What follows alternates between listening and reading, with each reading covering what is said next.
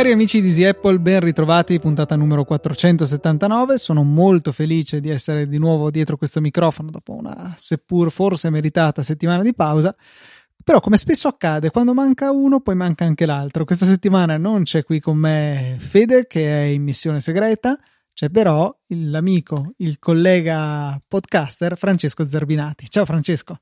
Ciao, ciao Luca. Grazie per aver accettato l'invito. Sì, sono tornato su Easy Apple e mi sento sempre in colpa perché non registro più puntate del mio, del mio podcast, però insomma rimedierò. Quindi Abbiamo intanto ricominciamo, ricominciamo, questa stagione con una puntata di Easy Apple. Ecco, dai, diciamo esatto. Eh, dovrei anche andare a controllare quando è stata l'ultima volta che sei stato nostro ospite su Easy Apple. Vediamo subito. Guarda, puntata numero affido... 468, eh, 17 luglio. Scusa. Sì, infatti io c'ho, io qui da Skype mi diceva ultimo, l'ultimo contatto due mesi fa, però boh, vabbè. Cavoli, va bene. Ho quasi rimosso tutto di questa puntata che avevamo registrato insieme, non mi ricordavo nemmeno eh, che fosse stata così di recente. Sì, sì, sì, no, io me la ricordavo, ma eravamo, eravamo a casa tua a Milano. No, 17 no. luglio 2020 era due mesi fa, no, era quella prima ancora probabilmente era stata a Milano l'8 febbraio 19, no? Quella era con Fede. Agosto 18, passa il tempo, è due anni sono passati da quella famosa puntata. Eh, eh parecchio tempo fa, però ogni tanto ritorno, diciamo così. Esatto, eh, a volte ritornano. Abbiamo svariate cose di cui parlare in questa puntata. Direi di cominciare come da tradizione con le domande c'è Andrea che ci scrive eh, grazie per l'ottimo lavoro, questo ci fa sempre piacere e dice ma avete delle alternative per liberarsi eh, di Google Calendar come abbiamo citate un paio di puntate fa per liberarsi di eh, Gmail? Ma direi che io uso una soluzione molto semplice, uso il calendario di iCloud, ma presumo che la domanda di Andrea si riferisca a qualche strumento eh, un po' più web, diciamo, un po' più cross platform per l'utilizzo. iCloud comunque è piuttosto standard, quindi se vuoi usare delle applicazioni che parlano CalDAV, penso che sia il protocollo, mm-hmm, sì, è, è proprio quello. È configurabile anche con altre applicazioni che ci saranno per tutte le piattaforme.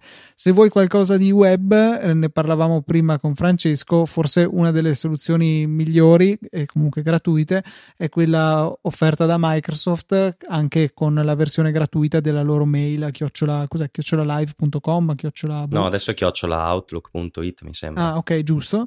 Però hanno una componente calendario piuttosto corposa che comunque sì, sì, sì. pesca dalla loro lunga uh, esperienza con il pacchetto Exchange uh, e la certo, posta loro. Sì, sì, ma ti dico, io la usavo a lavoro uh, un paio di anni fa e funziona egregiamente, cioè anche tutto, tutta la parte web, diciamo, di calendario è molto molto simile a quella di, di Google Calendar, quindi non è che ci siano neanche troppe differenze. L'unica cosa è che eh, magari ecco quando, quando si parla di eh, appuntamenti, di solito la gente si aspetta di ricevere magari degli inviti da, da, da, una mail di Google, di Google Calendar e essere poi magari gli unici che usano Outlook fa un po' strano, magari ecco, quello magari può essere uno svantaggio, però insomma dovrebbe funzionare alla stessa identica maniera.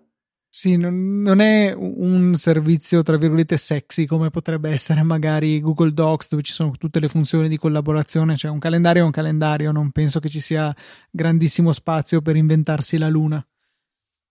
Sì, sì, no, io dicevo solo semplicemente che la mail solitamente ormai la gente dice mi mandi un calendar e si aspetta di ricevere un invito Google. Ah, okay, Quindi se poi sì. gli arriva un invito da una mail di Microsoft magari c'è un attimo di insomma, un attimo di spaesamento, diciamo, però mh, mm, funziona alla stessa identica maniera, ecco.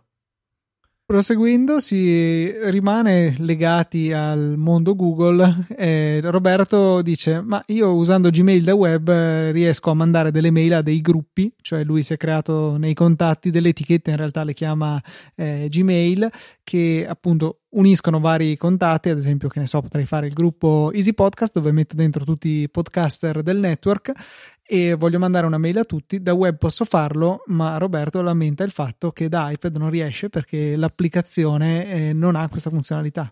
Ho provato, mm. effettivamente non è possibile. Eh, io direi che l'unico modo semplice di aggirare il problema sia accedere da web anche dall'iPad, che adesso comunque ha un Safari molto molto completo, molto simile a quello sì. che abbiamo su Mac. Ma uh, io mi sento di aggiungere che magari non ho fatto una prova, però magari con Spark che è l'applicazione mm, quella di Riddle essere, per leggere le mail, che è gratuita, che si collega ovviamente a Gmail e anche ad altri account, sia account SMTP che account tipo magari Outlook o cose di questo tipo, magari ti dà qualche, magari ti dà la possibilità di vedere le etichette eh, direttamente dentro l'applicazione di Spark, quindi magari pensare di provare su, su iPad un'applicazione anche diversa. Io adesso ho detto Spark, però magari ce ne sono anche altre magari c'è qualcuna che dà questa, questa funzionalità, ecco, però non, non ho verificato. Sì, eh, diciamo che è una necessità che onestamente non ho. Effettivamente al lavoro mi capita di mandare delle mail a gruppi, ma nella vita privata no, e quindi non mi sono mai più di tanto posto il problema. Fermo restando che non uso Gmail eh, se non un pochettino tangenzialmente perché la posta di Easy Apple è su Google Apps for Your Domain, così si chiamava, mhm. ora G Suite e da iPhone ci accedo proprio dall'app Gmail per mantenere una chiara separazione tra Luca personale e Luca Easy Podcast. Altra domanda che ci arriva da Nicola riguarda le casse Bluetooth, le magie di questo standard di comunicazione dice ho comprato una cassa JBL Flip eh, Flip 3 e anche una Flip 3 SE che ci scrive senza viva voce non conoscevo le due casse. E diceva che eh, il problema è che avendo due modelli uguali, no, simili ma non proprio uguali, non gli è possibile tramite l'app ufficiale JBL Connect usare la connessione tra le due casse per utilizzarle magari per andare in stereo o comunque per aumentare la potenza sonora disponibile. Eh, Diceva, è sconcertante questa cosa trattandosi di una ditta così importante. Sapete se esiste una app per gestire più casse Bluetooth? Ma riguardo al fatto che non è eh, consentito dall'applicazione di JBL, mi spiace, c'è un, chiaramente una limitazione loro. Eh, però su iOS, oltre a non esserci, penso che non possa nemmeno esistere a livello di diciamo sviluppatori di terze parti eh, un'applicazione che consenta di eh, unire più dispositivi e farli suonare insieme perché eh, è una cosa gestita a livello di sistema e queste casse che funzionano diciamo in maniera coordinata tra di loro lo fanno per una funzionalità loro, cioè il telefono al massimo gli dice fai quella cosa lì, ma poi la connessione tra le casse avviene, eh, penso, direttamente tra, di tra loro. Di loro sì. sì. ma infatti eh, questa cosa qua funziona proprio che eh, praticamente, cioè, eh, se noi pensiamo al segnale audio che esce dal telefono e va a, alle casse Bluetooth, pensiamo a più casse Bluetooth in contemporanea, eh, ovviamente il segnale esce, ma eh, diciamo che visto anche il mezzo di trasmissione che è l'aria, tutte le interferenze che ci sono, ovviamente non si avrebbe una condizione ottimale in cui tutte le casse riproducono lo, la stessa nota musicale nello stesso identico eh, millisecondo, per dire. Quindi è proprio una faccenda che, se ci pensate, anche le AirPods Apple all'inizio aveva avuto il problema di sincronizzazione tra le due cuffie e da lì si giustificavano dei ritardi iniziali, perché appunto non si tratta di eh, fare una comunicazione dal telefono a tutti i dispositivi, ma si fa di fatto una comunicazione a un dispositivo che chiamiamo principale per dire e poi da questo principale va a fare il coordinamento di eh, musica tra le varie casse che adesso si collegano. Quindi di fatto va a dipendere dal software che è installato sulle singole casse bluetooth e dai chip che sono all'interno presenti. Probabilmente quello che mi viene a dire è che la JBL Flip 3, avendo magari il modulo viva voce, ha un processore più potente che gli permette di fare queste cose, la Flip SE non ha il viva voce, quindi gli manca qualcosa e quindi probabilmente non, non è in grado di farlo. Ecco, questa è la cosa che mi viene in mente da dire. Sì, direi che è una spiegazione molto sensata e quindi purtroppo bisogna eh, rassegnarsi ad avere dispositivi che nativamente consentono questa, eh, questa comunicazione. Se per le, magari le ragioni ipotizzate eh, in questo momento da Francesco non è possibile fare il, il, collegamento proprio per una limitazione hardware, non c'è app che tenga, insomma, senza l'hardware non è possibile eh, farle funzionare in contemporanea. Esatto. Da Roberto invece ci arriva una domanda relativa a Keynote. Dice ma cavoli sul Mac con il trascinamento a tre dita riesco a selezionare in Keynote più elementi. Perché sull'iPad non posso farlo? Non c'è un'impostazione dell'iPad che abilita il trascinamento a tre dita. Come posso fare a selezionare più cose in contemporanea? Eh, Beh, non so se tu, Francesco, utilizzi la selezione a, a, tre dita sul Mac o se usi altre cose, però non penso che sia abilitata di default su macOS. Mm, No, io ti dico semplicemente clicco, tengo premuto e trascino, mi fa, mi disegna il, il rettangolo fondamentalmente e con quello riesco a, a selezionare più cose. E poi sinceramente eh, dalla domanda non riesco a capire perché lui parla di trackpad, però non si capisce se magari ha comprato eh, la nuova tastiera Apple, quella con anche il trackpad, oppure fa quella stessa gesture sul, sul display dell'iPad. Io direi, eh, punterei che... a, alla, alla Magic Keyboard, quindi al trackpad integrato, e io farei due cose. Uno, vedere se funziona come su Mac disegnare trascinando, quindi tenendo cliccato eh, un rettangolo per racchiudere gli elementi. E se questo non dovesse funzionare proverei con un altro metodo, cioè tenere premuto il tasto command sulla tastiera, anche qui diventa necessario avere una tastiera hardware, ma se la Magic Keyboard ha sia trackpad che tastiera, si tiene premuto command e si va a cliccare sugli elementi che si vogliono eh, includere nella selezione, quindi la selezione multipla avviene puntualmente invece che disegnando un rettangolo attorno al, agli oggetti di interesse. Proverei queste cose. Eh, è uno di quegli esempi in cui con grande professionalità non ho avuto modo di provare la, la mia risposta mm. e do un suggerimento su come immagino funzioni. Ecco, poi nel mondo della produttività su iPad sono un attimino indietro, diciamo.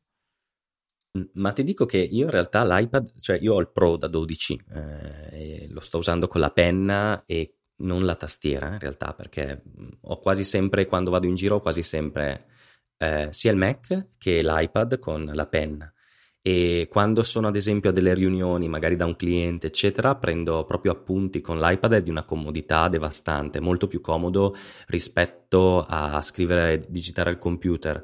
Però, cioè, ti dico, eh, per quanto eh, si dica produttività su iPad, eccetera, io mi sto sempre limitando ha di fatto l'applicazione Note, quella di default, che funziona benissimo. Ho provato Notability, ce l'avevo già a suo tempo, però insomma mi sto di fatto facendo tutti i miei appunti organizzati bene sull'app Note e questo è il mio massimo di produttività con l'iPad.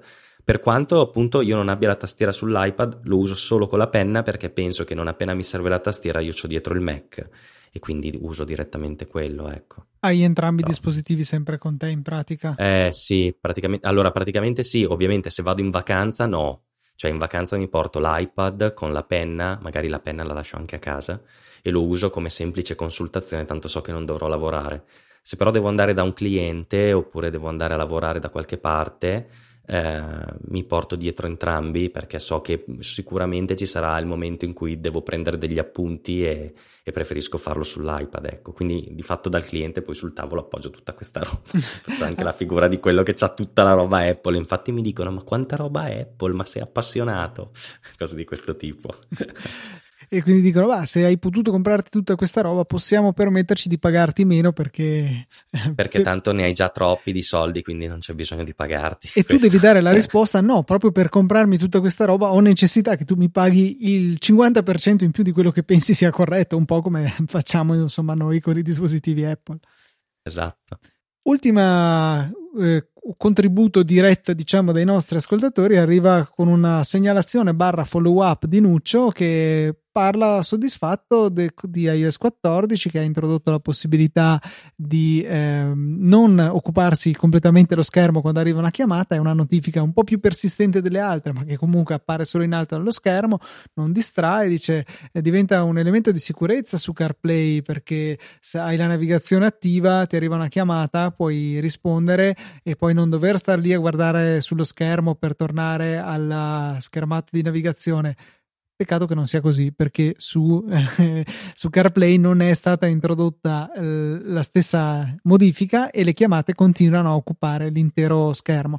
Tra l'altro ricordiamo che CarPlay eh, viene aggiornato con iOS, nel senso che in realtà altro non è che la proiezione dal telefono allo schermo della macchina, quindi non è che ci sia da aggiornare la macchina o altro, semplicemente il telefono invia delle immagini diverse. E quindi non, eh, nella piattaforma dove forse avrebbe la maggiore importanza questa modifica non è arrivata. Dite, ci chiede Nuccio, voi come la vedete? Eh, io la vedo che è una stupidata. Non penso che ci siano altri modi per, eh, per definire questa mancanza. Forse è semplicemente uno di quegli esempi in cui mancava il tempo e si è scelto di dare la priorità all'iPhone rispetto a una piattaforma che è sicuramente più di nicchia come potrebbe essere CarPlay. Sì, ma ti dico, a me, eh, ti dico, mi, sta, mi, stanno face- mi, stanno venendo in mente dei pensieri, perché comunque, eh, io te l'ho detto prima, ecco, ho comprato di recente la, la, macchina nuova che ha ovviamente CarPlay che mi deve ancora arrivare, però quindi non mi posso esprimere troppo in merito. Però eh, quello che mi fa strano è che diverse macchine, ma quasi tutte quelle che ho guardato, comunque si parla di, di piccole utilitarie, di, di, piccole macchine, ecco, piccole cose, alla fine ho preso la Clio, tanto per dire, ehm, hanno tutte ancora il sistema di CarPlay che si attacca col cavo. Cioè, io devo avere il cavo USB che si infila nella macchina e eh, si infila nell'iPhone. Cioè, non funziona ancora in wireless questa roba, ma in realtà la, la funzionalità di Apple c'è e non mi sembra sta fantascienza da mettere di, di, serie o comunque quando ti vendo CarPlay nella macchina già ti do l'opzione di CarPlay wireless eh, via Bluetooth o via WiFi, non so come funzioni, però cioè, ho detto, sono rimasto un po' eh, scioccato di fatto perché Apple questa, questa, funzionalità mi pare che l'avesse presentata già, non so se l'anno scorso, forse anche l'anno prima e trovarmi tutte le macchine comunque di quest'anno nuove che ancora non supportano questa funzionalità mi è sembrato molto strano. Solo uh, macchine di alta gamma hanno per adesso CarPlay wireless, ci sono alcuni eh. modelli di BMW, mh, mm, alcuni modelli di Ferrari che immagino siano tra le auto più utilizzate più dai nostri ascoltatori. Mm, mm, e... Un po' più costosa della Clio. Sì, se sono, sei 1-0 sopra più o meno, eh, forse anche qualcosina di più. Quindi è un peccato che questa funzionalità non sia ancora arrivata. Non so se è uno di quei casi in cui Apple richiede eh, licenze più costose a, ai produttori di auto e quindi solo su, eh, su, macchine molto costose hanno deciso di investire i soldi in più. No? Non so come funzioni, non so nemmeno no, se no, per avere CarPlay ci sia bisogno di un pagamento di qualche licenza. Perché Ma sicuramente. Mm, però si trovano su, sì, vabbè, sappiamo come si comportano in questo caso, sia su AliExpress ma anche sulla stessa Amazon si trovano tante chiavettine che si che abilitano la funzionalità CarPlay cablata o anche wireless, ho visto, ehm, in diciamo sistemi di infotainment con Android. Eh, si va a installare una pick nella macchina che è qualcosa di piuttosto simpatico anche solo a dirsi e viene poi data la possibilità collegando un, questa specie di chiavettona alla porta USB del, della radio eh, viene abilitata la funzionalità CarPlay cablata wireless anche su eh, aggeggi che abbiano Android installato che poi alla eh. fine sono delle specie di tablet mascherati da radio perché sì, quello sono sì. non è che sia eh, l'equivalente di Android Auto hanno però appunto anche la possibilità di visualizzare Android Auto oltre a CarPlay ci avevo anche pensato di comprarne uno per uh, la mia fiesta solo che poi alla fine non uso più la macchina di fatto quindi non, eh, ho lasciato perdere, costava sui 300 euro, una cosa del genere, ah, qualcosa che andava poco. a sostituire totalmente eh, lo schermo della macchina, cioè dovevi estrarre lo schermo e inserire al suo posto questo che era su misura. Eh, esteticamente era paragonabile, ok, schermo un po' più grande, però comunque ben integrato nella plancia, mantenevi i comandi al volante, tutte queste cose qua. Però poi alla fine, appunto, ho fatto la valutazione che non uso più la macchina, quindi non ne ho bisogno. Chiaro, vabbè, capitolo CarPlay. Dico, lo proverò e vedrò come va. Io ho tanta paura che il fatto di dover collegare tutte le volte il cavo me lo farà usare poco, però insomma vedrò come funziona, ecco. Diciamo che magari se vai più distante di qualche chilometro, dici ma sì dai vabbè, lo attacco. Sì, esatto, per dover fare dei viaggi un po' più lunghi lo attacchi, magari invece quando hai semplicemente il viaggetto corto che non ti serve magari il navigatore o non ti servono cose particolari, non, non lo accendi nemmeno. Però sono molto curioso di provarlo, ecco, perché non l'ho mai neanche visto, ecco, per dire. Addirittura. Sì, l'ho guardato nelle schermate ma non l'ho mai usato. Io l'ho usato su auto non mie e devo dire che è di una comodità incredibile. So che ho questo ricordo che penso che sia il massimo complimento che si può fare a, a CarPlay. I miei genitori sono stati un paio d'anni fa in vacanza non so dove, hanno affittato una macchina e quando sono tornati eh, mi hanno parlato entusiasti di che questa macchina aveva questa funzione che lo collegavano, loro hanno collegato il telefono alla macchina al fine di caricarlo, fine, questo era il loro scopo e gli è comparso tutta la schermata di CarPlay sullo schermo e l'hanno potuto usare, era molto facile e, e molto appunto ricco di funzioni, cioè ricco di funzioni, tutto quello che serve in macchina, navigatore, musica volendo, telefonate e queste sono le cose che servono, però con queste belle iconcione facili da manovrare anche mentre si guida. Per cui eh, il fatto che i miei per caso abbiano scoperto questa funzione e siano venuti a dirmi ah che comodo, che bello, direi che è un bel endorsement, mi scuso per l'inglesismo, faccio, mi sto spargendo il capo di cenere, eh, è appunto il massimo che si possa dire di questo sistema. Certo, sì, sì, ma infatti sono entusiasta di provarlo. Appena mi arriva la macchina sarà una delle prime cose che guarderò.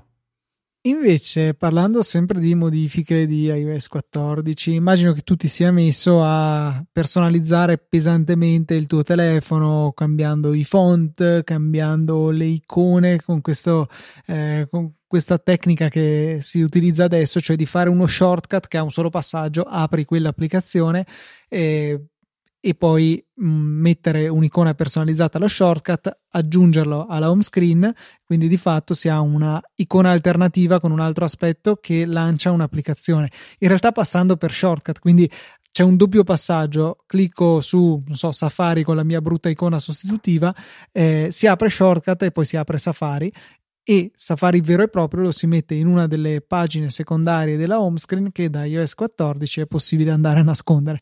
Quindi ci si può creare delle home screen molto personalizzate. Eh, immagino tutti sia messo subito a sfruttare questa possibilità.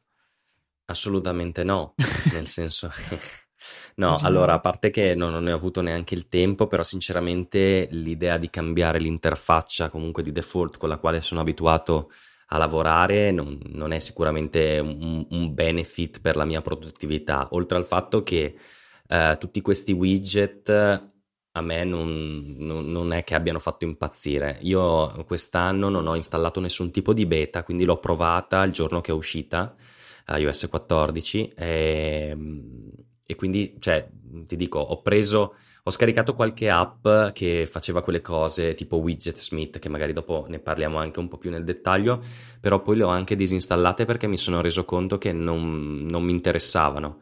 E anche per la personalizzazione dell'interfaccia, eh, quindi di fatto di, di, mettere tutti questi widget e cambiare le icone. Allora, cambiare le icone con shortcut, con tutti quegli accrocchi che si devono fare, no, perché a quel punto mi compravo un Android e facevo quella cosa se proprio volevo farla. Per quanto riguarda i widget, all'inizio ne ho provati a mettere, ma mi sono reso conto che non, eh, non facevano per me, nel senso che mi occupavano magari tantissimo spazio, in quello spazio però io potevo metterci tantissime icone. E soprattutto non sono come i widget di Android, quindi non sono interattivi, cioè a me piacerebbe che, non so, ho io qua ho Fantastical che vedo visibilmente che ci sono le, le checkbox, no? I, I, quadratini da riempire le attività dei promemoria fatte. Io per, per, farle comunque non è che posso schiacciare direttamente nel widget per completare il mio promemoria, ma praticamente io in qualsiasi punto schiacci del, del widget ah, mi apre comunque sempre l'app, sempre sulla stessa cosa e non ho possibilità di fare delle modifiche senza aprire l'app. Quindi magari questo sarà uno step successivo per iOS 15, questo poco ma sicuro. Il paradosso e... è che prima c'era questa possibilità, cioè con i vecchi widget questi erano interattivi, erano relegati sì, eh, questi nuovi nella no. loro area del notification center, eh, però, non, eh, però non sono più così. Cioè, Fantastica aveva un widget che consentiva di cambiare mese per vedere il calendario dei mesi successivi, di spuntare i promemoria, eccetera.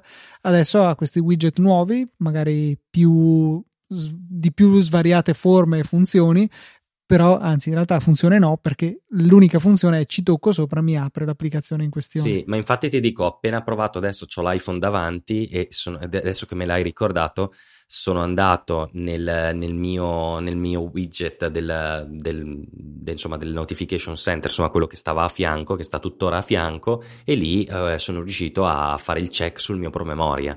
Eh, quindi, cioè, è una roba stranissima. Hanno fatto tutto questo sistema nuovo, però di fatto poi non sono interattivi. Cioè, qui è ovvio che sembra quasi che non abbiano avuto tempo per farlo.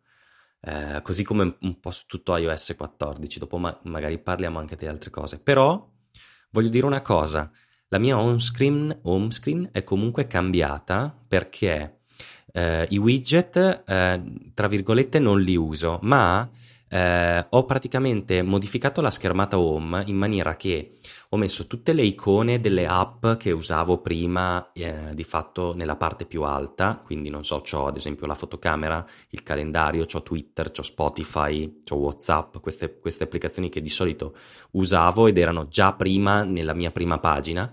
Sotto, di fatto, le ultime due righe sono occupate in realtà dal widget dei suggerimenti di Siri che l'ho messo in modalità mh, mm, di fatto quella che prende eh, dunque 4 icone per 2, quindi è più lungo che largo, prende proprio due, eh, no, sì, è più largo che, che, che, alto, diciamo, quindi prende due righe di, di icone e lì gli ho messo i suggerimenti di Siri. E tra l'altro la cosa di questo widget strana è che sotto non scrive suggerimenti di Siri, cioè penso che sia l'unico che non ha la, mm, la, la sua scrittina sotto come tutti gli altri l'ho messo lì nella home e cavolo, mi propone sempre delle app che mi servono nel momento in cui mi servono.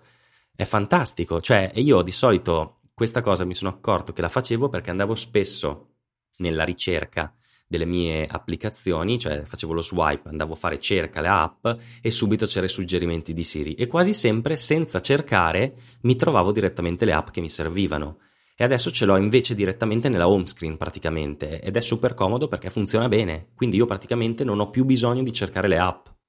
Eh, una parentesi interessante è che il, um, i suggerimenti di Siri dell'applicazione, come dicevi giustamente tu, ci sono in, eh, in Spotlight, le ho sempre utilizzate, cioè o meglio, tiravo giù per cercare, c'era già l'applicazione che cercavo molte volte. E le il set di applicazioni, le otto applicazioni proposte sono le stesse, ma sono in un ordine diverso, almeno così è nel mio iPhone in questo momento. Sto facendo la prova e vedo le stesse otto applicazioni, ma scombinate nel widget suggerimenti di Siri e nella zona apposita in Spotlight.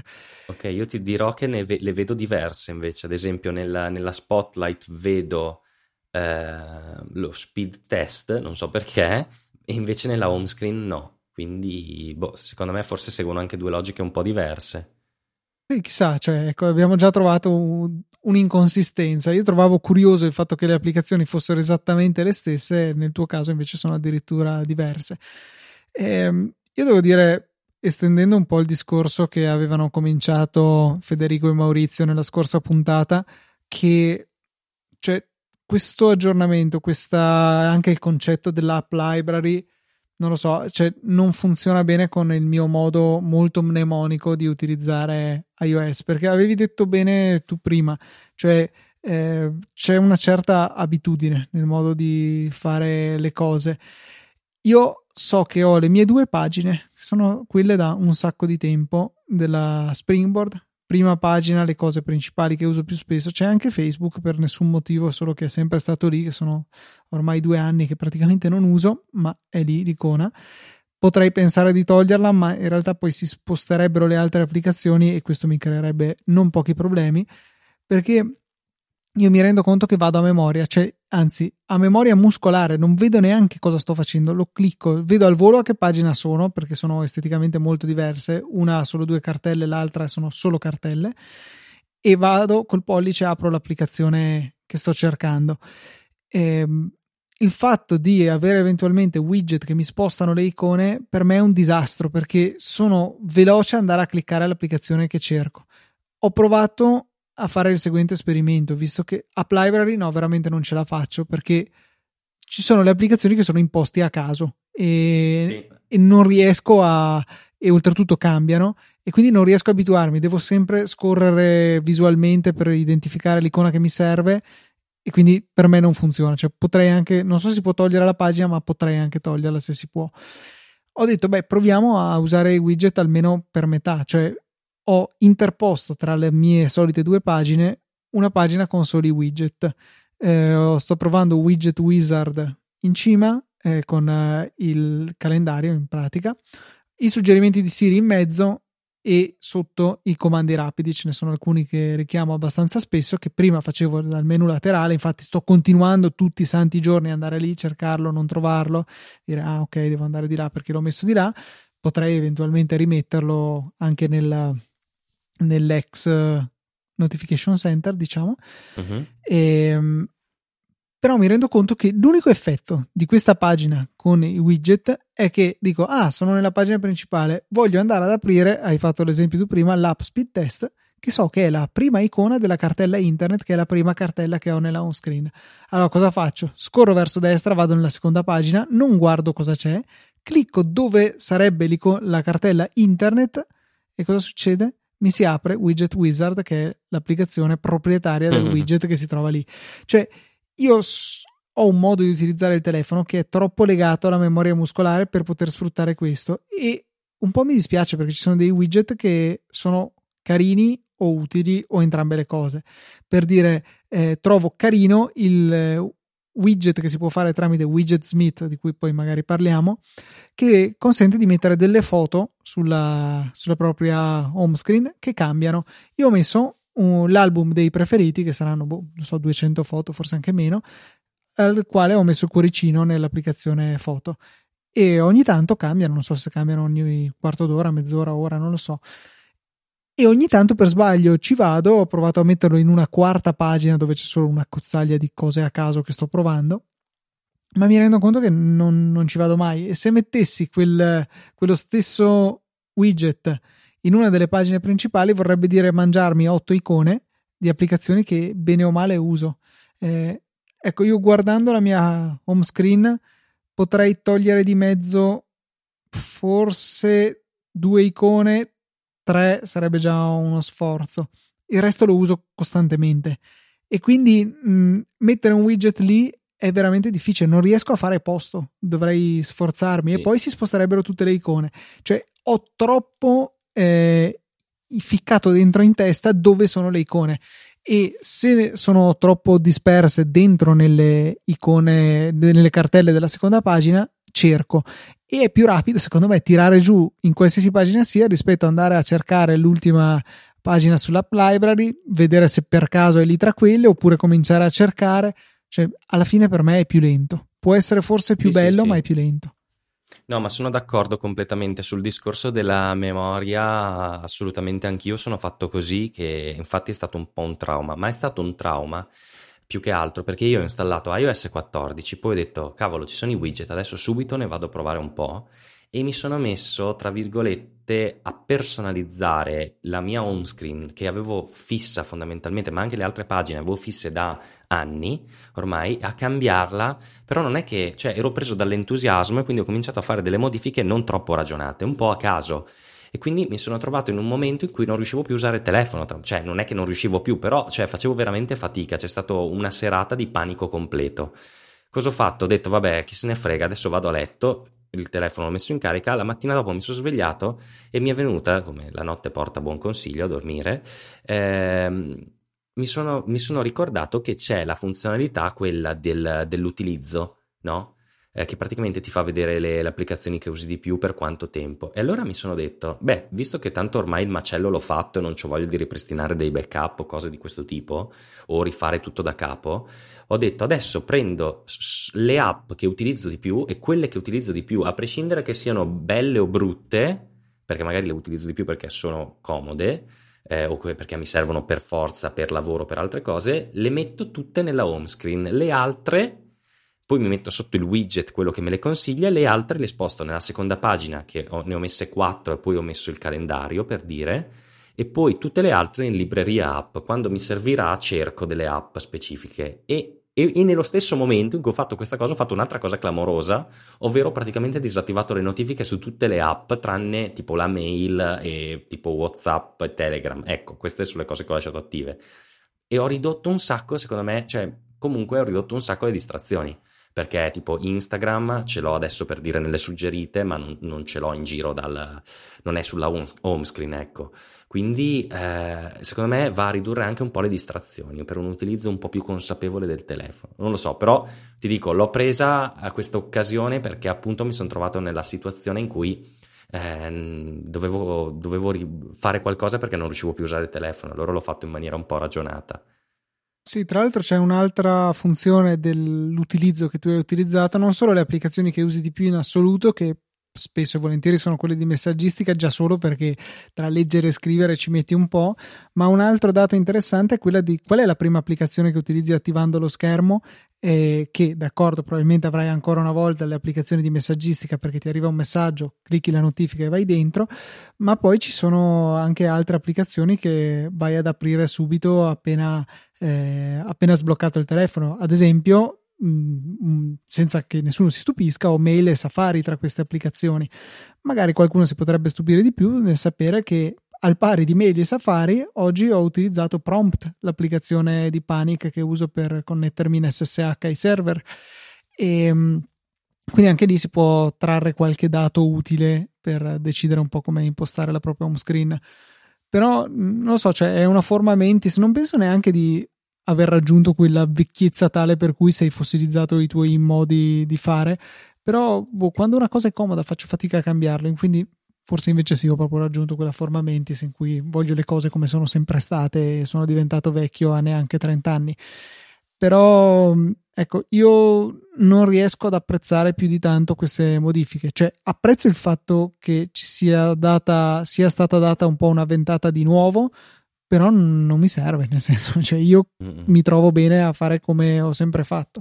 Magari poi dovrei fare lo sforzo come te, tu hai avuto la spinta d- dal fatto che hai distrutto tutto e non volevi stare lì a risistemare perché non hai eh, la malattia che ho io che prevede che ogni mese mi salvi gli screenshot di come sono come è disposta la home screen per sia storico. No, non faccio che... questo tipo di operazioni. Scusa, vado nella mia cartella eh, Springboard iPhone, Springboard iPhone e in realtà ultimamente sono un po' di mesi che non lo sto aggiornando, ma perché non è cambiato niente. e ho ottobre 2011, luglio 2012, settembre 12 e poi più o meno regolarmente ogni mese dal 2017 ad oggi. Quindi ho una... Sono un po' tipo, sono un po tipo come quei video, potreste fare, potresti fare uno di quei video che si facevano che dei tizi che crescono e si fotografano la faccia per dieci anni.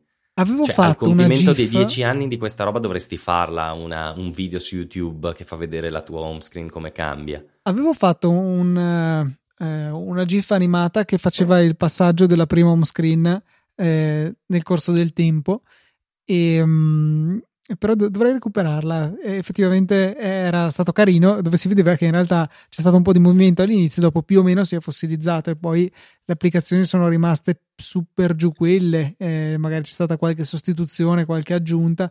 Eh, però la, mia home screen è piuttosto statica. Adesso ho ancora due buchini liberi eh, nelle ultime due posti in basso a destra nella prima pagina, e, però non mi bastano perché il widget più piccolo è 2x2 quindi anche se volessi fare una pila di widget mettendoli tutti lì, tutti sovrapposti, comunque non ho lo spazio, dovrei eh, andare a rimuovere due applicazioni che effettivamente non uso molto che ci sta, potrei mettere in una cartella. Mm. Sto guardando te musica perché tanto c'è Spotify in basso a destra che uso lei e sto guardando te reader perché ti uso sull'iPad, però li ho sempre avute lì, cioè se le sposto, ok, creo dello spazio, ma creo sì, dello certo. spazio che poi diventa indefinito, si crea crei del casino. disagio nella tua testa. Esatto, non trovo più le cose, dopo tutto si sposta sì, e sì. il pollice non funziona più.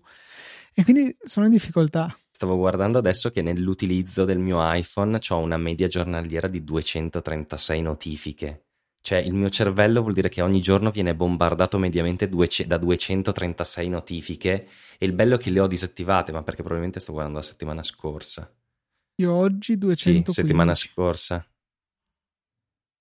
79 da Telegram, 75 da iMessage 26 mail. Sì, ma io allora ti dico, io ho il problema con Telegram ci lavoro e io comunque di Telegram anche questa settimana ho già 606 notifiche da Telegram, ma perché lavoro con quell'affare lì, ho i bot, tutte quelle robe lì che mi sparano un sacco di roba. Quindi, però vengono bar- bomba- cioè io ho disattivato le notifiche su tutto il resto che probabilmente era tipo lo 0,5% sì. delle mie notifiche. Eri molto soddisfatto del tuo lavoro, peccato che sia servito Invece, più o meno a Adesso niente. mi sono reso conto che forse non è stato un gran lavoro. Ci sarebbe come dire, tu non so, ti abbuffi tutti i giorni di qualunque cosa vedi, però non metti più lo zucchero nel caffè, tipo una cosa del esatto. genere.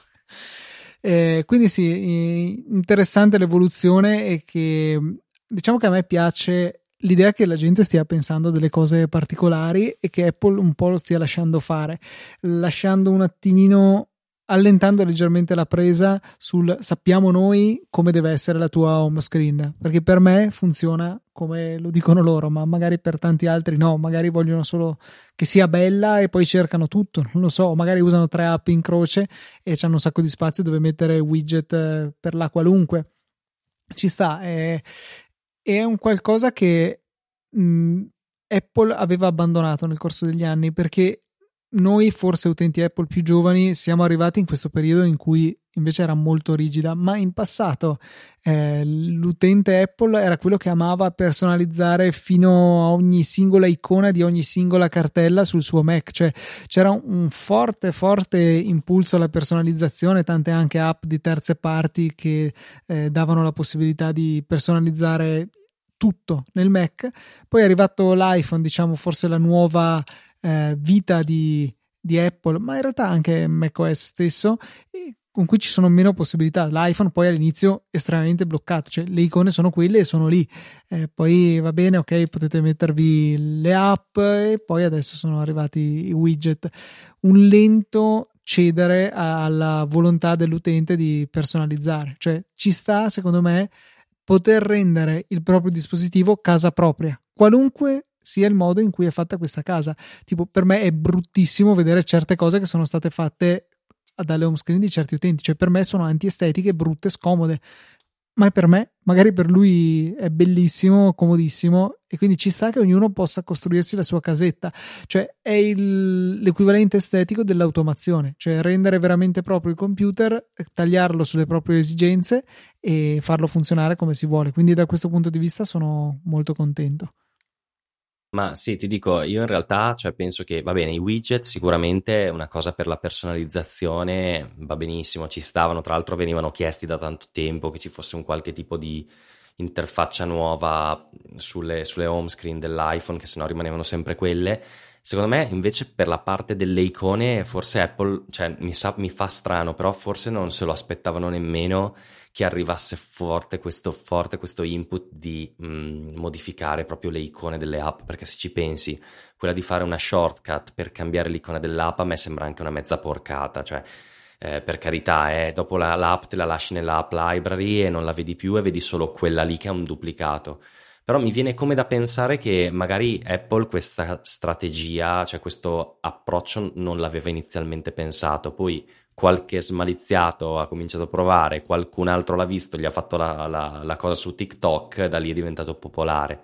Poi ti dico, secondo me col tempo sparirà anche, cioè perché uno dopo un po' di sistemare le sue cose, a meno che sia un super appassionato, eh, secondo me non lo fa più.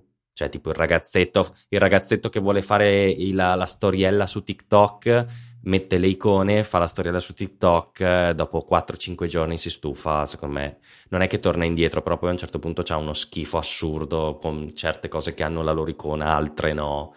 Un macello totale, boh. Ma se ci fosse un meccanismo di condivisione, un po' come adesso si può con WatchOS condividere il proprio quadrante, ci fosse un modo per condividere in maniera un po' più organica la propria home screen per farla installare ad altri, magari ci sarebbe un attimino ancora più interesse per questa cosa e non sarebbe solamente una moda passeggera. Di sicuro è interessante vedere come evolverà e mi spiace qui su Easy Apple da questo punto di vista avete un dinosauro che, a cui piacciono le cose come sono sempre state, ma forse veramente solo perché sono abituato, lo conosco come le mie tasche, so dove è tutto e faccio presto. Volevo aprire solamente un'ultima parentesi. Avevamo un miliardo di cose in scaletta, siamo al primo terzo, quindi è evidente che qualcosa verrà lasciato fuori, ma eh, secondo me potrebbe essere interessante, visto che stiamo parlando da dinosauri, almeno parlo per me da dinosauro. Vorrei lamentarmi di iOS 14, vorrei lamentarmi in particolare del fatto che mi hanno tolto una cosa che usavo, e cioè il Force Touch sull'applicazione telefono, eh, che ehm, ha perso le iconcine dei preferiti. Io usavo moltissimo per chiamare i primi quattro preferiti direttamente dalla home screen senza avere un'icona dedicata per chiamarli, eh, senza avere mille altri modi, senza entrare nell'applicazione. Io sono uno dei sette utenti che adorano il Force Touch e non solo mi è stato tolto il Force Touch che nei nuovi modelli di iPhone non c'è, non solo l'hanno tolto dal mio Apple Watch che fisicamente ha l'hardware ma l'hanno disattivato, in più mi hanno anche tolto la possibilità di chiamare rapidamente i miei contatti preferiti. Questo mi dà molto fastidio. Non so se tu hai altre lamentele per questo sì, no, io, cioè, questo è vero, eh, però io non me ne ero accorto perché per esempio quella funzionalità lì non la usavo, però a me, a, allora, mi è piaciuto che eh, quando sei in chiamata direttamente dal, diciamo, dalla schermata della chiamata puoi switchare eh, il dispositivo eh, che, sul quale stai ascoltando la telefonata, cioè tipo mettere le AirPods lo posso fare direttamente da lì se le ho collegate magari durante la telefonata, eh, però sinceramente ho trovato tanti problemi. Eh, in, in, primis, io sono uno di quelli che si lamenta che la batteria secondo me dura meno. Non Anche so perché, me. però avevo letto. Quindi eh, questo è un problema. Poi mi sono accorto che eh, ho avuto dei problemi enormi con le AirPods che non mi si collegano più all'iPhone, ogni tanto non vengono riconosciute. Tra l'altro doveva esserci tutto quel sistema di switch automatico che non ho ben capito, che doveva essere le AirPods si collegano sempre al dispositivo che stai usando che e io però funziona, non vedo. Eh? Ignoranza benissimo. mia, io non riesco a capire, cioè non funzionano più, non funziona più niente, cioè le AirPods, ieri ero in macchina, non mi si collegavano, in realtà mi diceva che erano collegate, se io andavo nel control center eh, a vedere di collegarle, si collegavano, mi faceva il B anche nelle cuffie, poi quando telefonavo però non si erano collegate, veniva fuori l'iconcina delle AirPods, poi in chiamata, dopo un secondo che era partita la chiamata, si staccava e tornava sull'altoparlante dell'iPhone. Bestemmia non finire fino a quando ho detto vabbè provo a riavviare l'iPhone, ho riavviato l'iPhone e questa cosa si è sistemata, però sto notando davvero tanti tanti problemi su, sulla gestione dell'audio appunto esterno e, cioè mi sembra più che altro che sia una beta, cioè mi sembra quasi che abbiano affrettato i tempi e la versione finale effettivamente sarà quella che uscirà insieme a iPhone 12 perché... Meno drammatico dell'anno scorso con iOS 13, ma sicuramente non siamo ai fasti di iOS 12, che rimane veramente no, il non no, plus infatti. ultra di stabilità al rilascio, ma anche durante le beta per chi ama vivere pericolosamente.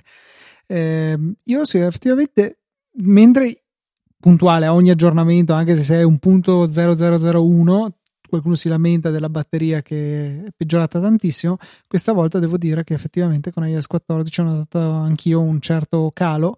Non so se c'è qualche eh, possibile impostazione che posso andare a modificare per eh, ritornare ai livelli precedenti, ma effettivamente c'è stato un certo degrado secondo me.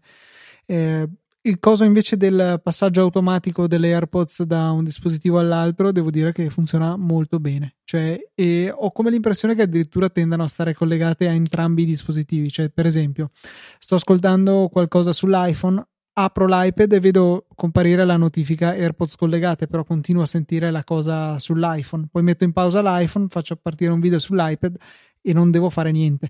Infatti ho liberato... Ma l'iPad lo devi sbloccare? Sì, devo accenderlo. Sì, sbloccarlo, esatto. Ma per forza, cioè, se devo fare. Sblocchi, cioè, tipo, se io adesso ti sto ascoltando dal Mac. No, col Mac non funziona. No, magari. non ancora perché ti serve Big Sur.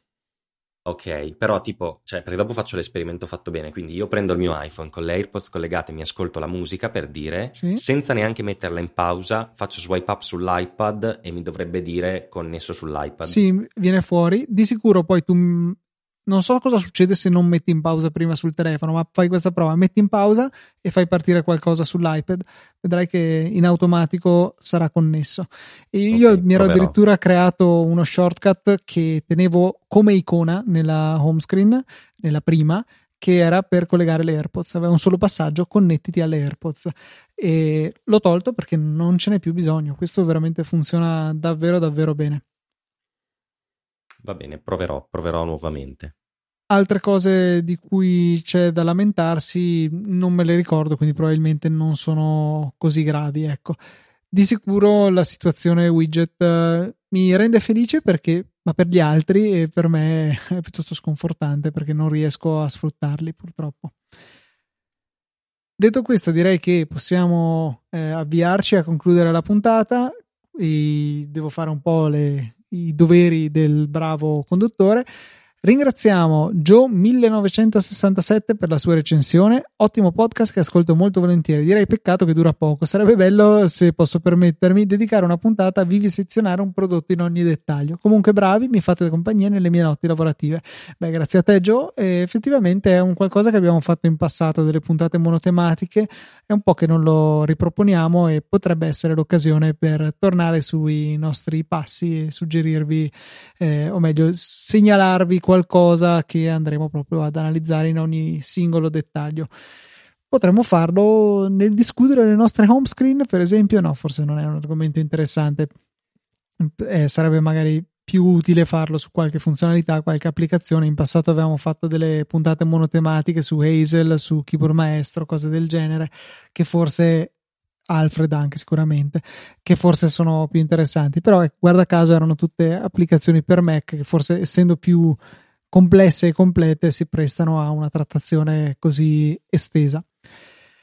Detto questo, direi di ringraziare anche i donatori di questa settimana. Dobbiamo dire un sentito grazie a Pierpaolo Lambrini, Nicola Albertini, Michele Levada, Nuccio Amoddio, Fabrizio Poggi e Davide T. Grazie mille per il vostro generoso supporto. E grazie anche a voi che deciderete di andare nella sezione supportaci del sito easypodcast.it e eh, fare la vostra donazione singola o ricorrente nel, col metodo che preferite voi, dal più semplice al più difficile. E, la scelta è totalmente vostra. Mm. Non abbiamo un prodotto della settimana questa, questo giro, questa puntata, a meno che tu, Francesco, non abbia qualche cosa da segnalarci, magari così per caso. Allora, sì, ce l'ho perché io ho sempre qualcosa di ormai di Xiaomi, perché ormai tra un po' sono più malato di Xiaomi che di Apple. Eh, si tratta della, della, striscia LED, quella che praticamente potete mettere eh, dove volete, cioè c'è chi l'attacca dietro la TV, cioè, io l'ho attaccata sul board della mia scrivania dietro, eh, della Ye-Light Lightstrip Plus, eh, che adesso sta anche a un ottimo prezzo su Amazon, però sappiamo che sono molto variabili. No, in realtà scherzo, non sta più a quel prezzo, però insomma comunque eh, ve la consiglio perché si integra da Dio con Alexa e eh, che adesso non vorrei attivare le Alexa di tutti, di tutti. Ti biffo, non preoccuparti. Però eh, è molto, molto, molto bella come colori, l'applicazione è fatta molto bene, io ormai mi sono fatto tutta la casa con lo, l'ecosistema di Xiaomi e Lite, quindi magari io posso consigliare quella, l'ho messa dietro la scrivania, mi trovo veramente bene, perché oltre ad avere il suo telecomandino che comunque è attaccato al filo, ha anche la possibilità di essere comandata dall'app, quindi con Alessia eh, posso comandarla e mi trovo molto bene. Grazie per averci salvato, grazie per aver dato ai nostri ascoltatori un modo per supportarci in maniera alternativa. Partite dal link che troverete nelle note della puntata e se non volete comprare la Ye-Light eh, LED Light Strip Plus, ma volete esatto. comprare qualunque altra cosa, non c'è problema, cliccate su quel link e poi andate a mettere nel carrello ciò che vi interessa. Da desktop, da cellulare, con l'applicazione senza, funziona sempre, Amazon ci dà qualche centesimo per il vostro acquisto e ci aiuta veramente, veramente tanto. Detto questo, veramente un sentito grazie a Francesco che è stato con noi, è stato disponibile anche questa settimana, è riuscito a sopperire alle, all'assenza di uno dei due conduttori. Grazie Francesco. Grazie a te per l'invito. E grazie anche a tutti voi che ogni settimana ci ascoltate. L'appuntamento è come al solito venerdì ore 17 su Easy Apple.